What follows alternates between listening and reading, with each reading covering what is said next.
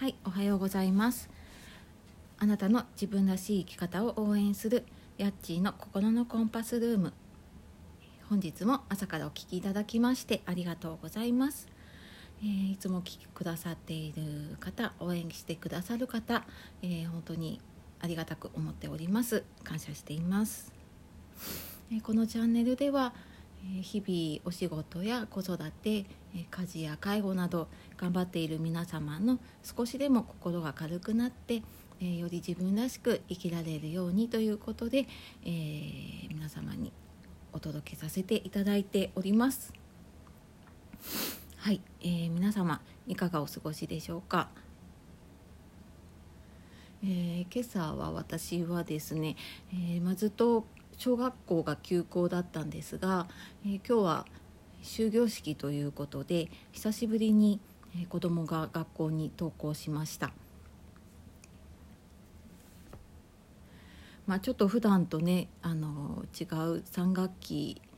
のねこの3月の期間だったんですけれども、まあ、きっと子供なりにねあのまあ、毎日会えてた友達と突然会えなくなってしまったりで、まあ、このままねその今のクラスが終わってしまってっていうことで、まあ、きっとねあのいろいろ子供なりに感じていること考えていることがあるんだろうなと思いながら、え今朝送り出したところです。でまあ私もおかげでこの朝の配信をね久しぶりにこの時間にお届けできております。はい、で今日はですねえ簡単にできるアウトプットっていうことでお話をしようかなと思います。でちょっと今ブログの方でもアウトプットのことを、えー書いてまとめているところなんですけれども、えーこのアウトプット私自身も、まあ、なかなかできなくっていろいろ試行錯誤をしたりで、まあ、もちろんあのできなくて、まあ、失敗したというかね、まあ、いろいろ悩んだりもしてきて、まあ、そうしながらね自分なりにうん、まあ、自分はね仕事して子育てをして、まあ、それでもアウトプットをね続けられるっていう方法を、まあ、それなりにねあの見つけてきたので、まあ、そんなことをちょっとお伝えしたいなと思っております。はい、あのアウトプットってね最近よくうんもう耳にもしますしいろんな本も出ているし、まあ、あのあらゆるところでねそのやり方だったりノウハウっていうのはうんなんかね流れているのかなっていうふうに感じます。でただねあのアウトプット大事だよって聞いてもちろんふんふんふんそうだな大事だなっていうふうには聞くんですが、まあ、それを実際にうんと行動に移すところまでいけるかっていうのがすごくなんか大きな差を生むのかなっていうふうに、えー思っています。ので、えーまずですね私が思うアウトプットって3段階あるかなって思っています。でまずはそのインプットしたものを記録するそして2番目にそれを書くとか話すで3番目に、えー行動するっていう、まあ、3つのステップに分けると分かりやすいかなと思います。えーまずインプットはねあのきっと皆さん本を読んだりとか、まあ、いろんなところで情報今溢れるほどあるので、まあ、そういう情報を入れたりっていうことで、えーインプットっていうのはきっとされていると思います。でそれを、えーまあ、記憶に残すために記録したりしてる方っていうのも、まあ、最近増えているかなって思います。で私も以前うんだいぶ前にもお話ししたんですが「メモの魔力」っていう本を読んだりまして改めてねちょっとメモって大事だなって思ったり。でも最近そういういろんなねあのメモに関するもの情報とかもたくさん出ているんですが、えーまずその記録する、まあ、もちろんその紙でね書くのがやっぱり一番しっくりくるっていう方であれば、まあ、ちっちゃいメモ帳をね持ち歩いても常にメモをする、まあ、それこそメモマンになると多分その場で記録に残せたり、まあ、あとはあのなかなか、えー、そのメモを書く習慣がなかったりちょっと手元にこうメモを置いて書ける状況じゃないことが多い、まあ、私もやっぱり仕事で外に出ていたりあと、まあ、家でもね家のことをやってたりするのでやっぱりメモを取り出して書くっていうのがなかなかうーん難しいこともあります。で、えー、そういう時には、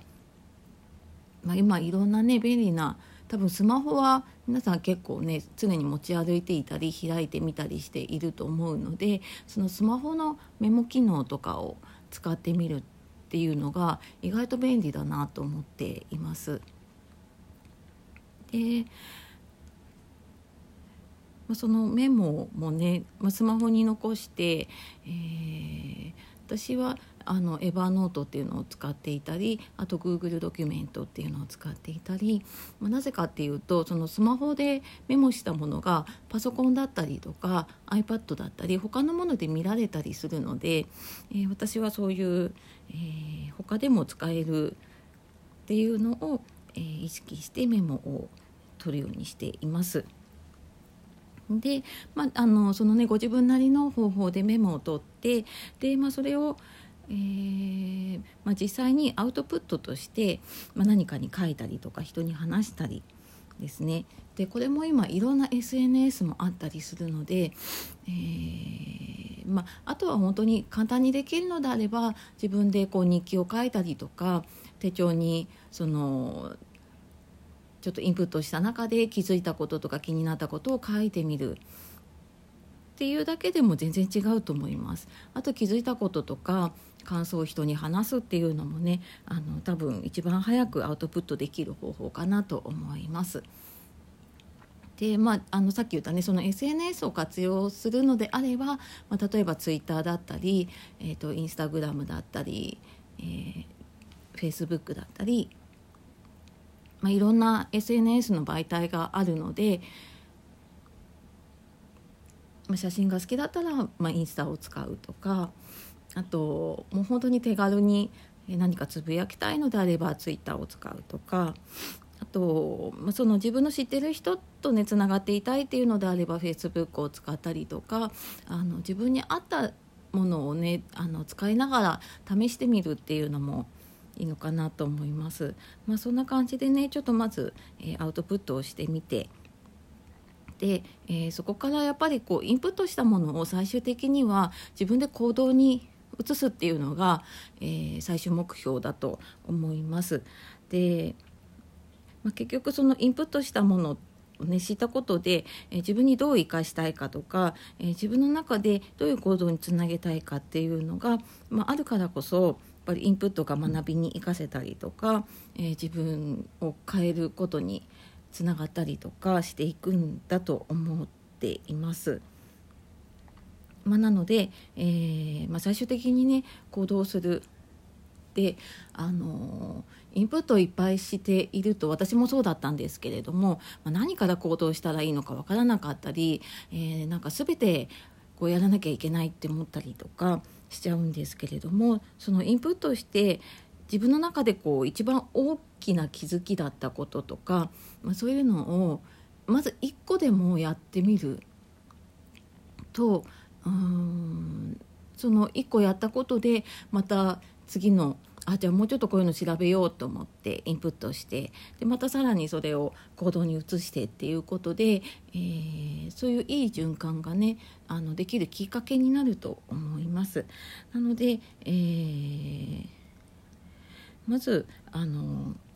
何か一つ気づいたことを行動してみると、えー、自分がじゃあ次はどんなインプットが必要なのかなとか自分に必要な情報は何かなっていうのがそこで気づけるのでそこでまた関連したものをインプットしていくとすごくこう効率的なというか、えー、もう本当に自分今の自分にとって必要な情報をインプットできるので、えー、やっぱり行動をね、えまずしてみるっていうのが大事かなって思います。でままずね何を行動したらいいのかわからないっていう場合でしたらあの、まあ、一番最初に言ったねそのインプットを記録するって言ったんですけれども、えー、これ私あの「アウトプット大全」という本の中で読んだんですけれども2週間に3回アウトプットをすると、え記憶が定着するって言われているそうでなので、えー、そのメモを見返しながら2週間のうちに3回まずは、え、何らかの形でアウトプットをするっていうことを決めて、えー、一つやってみることをおすすめします。で、まあ、それをやっていくうちにね多分自分なりにあじゃああの次はこういうことをやってみようと思ったりあやっぱりあの違う方法でアウトプットしてみようかなって思ったりそういうことにつながっていくかなっていうふうに、え、感じます。なので、まあ、あの時間がないからってねあの私も諦めてしまいがちなんですが、まあ、一つでもねできることを、えー、一緒に続けていけたらいいかなと思ってお話しさせていただきました、えー、今日も最後までお聴きいただきましてありがとうございます。それでは今日も素敵な一日をお過ごしください。やっちーの心のコンパスルームでした。いってらっしゃい。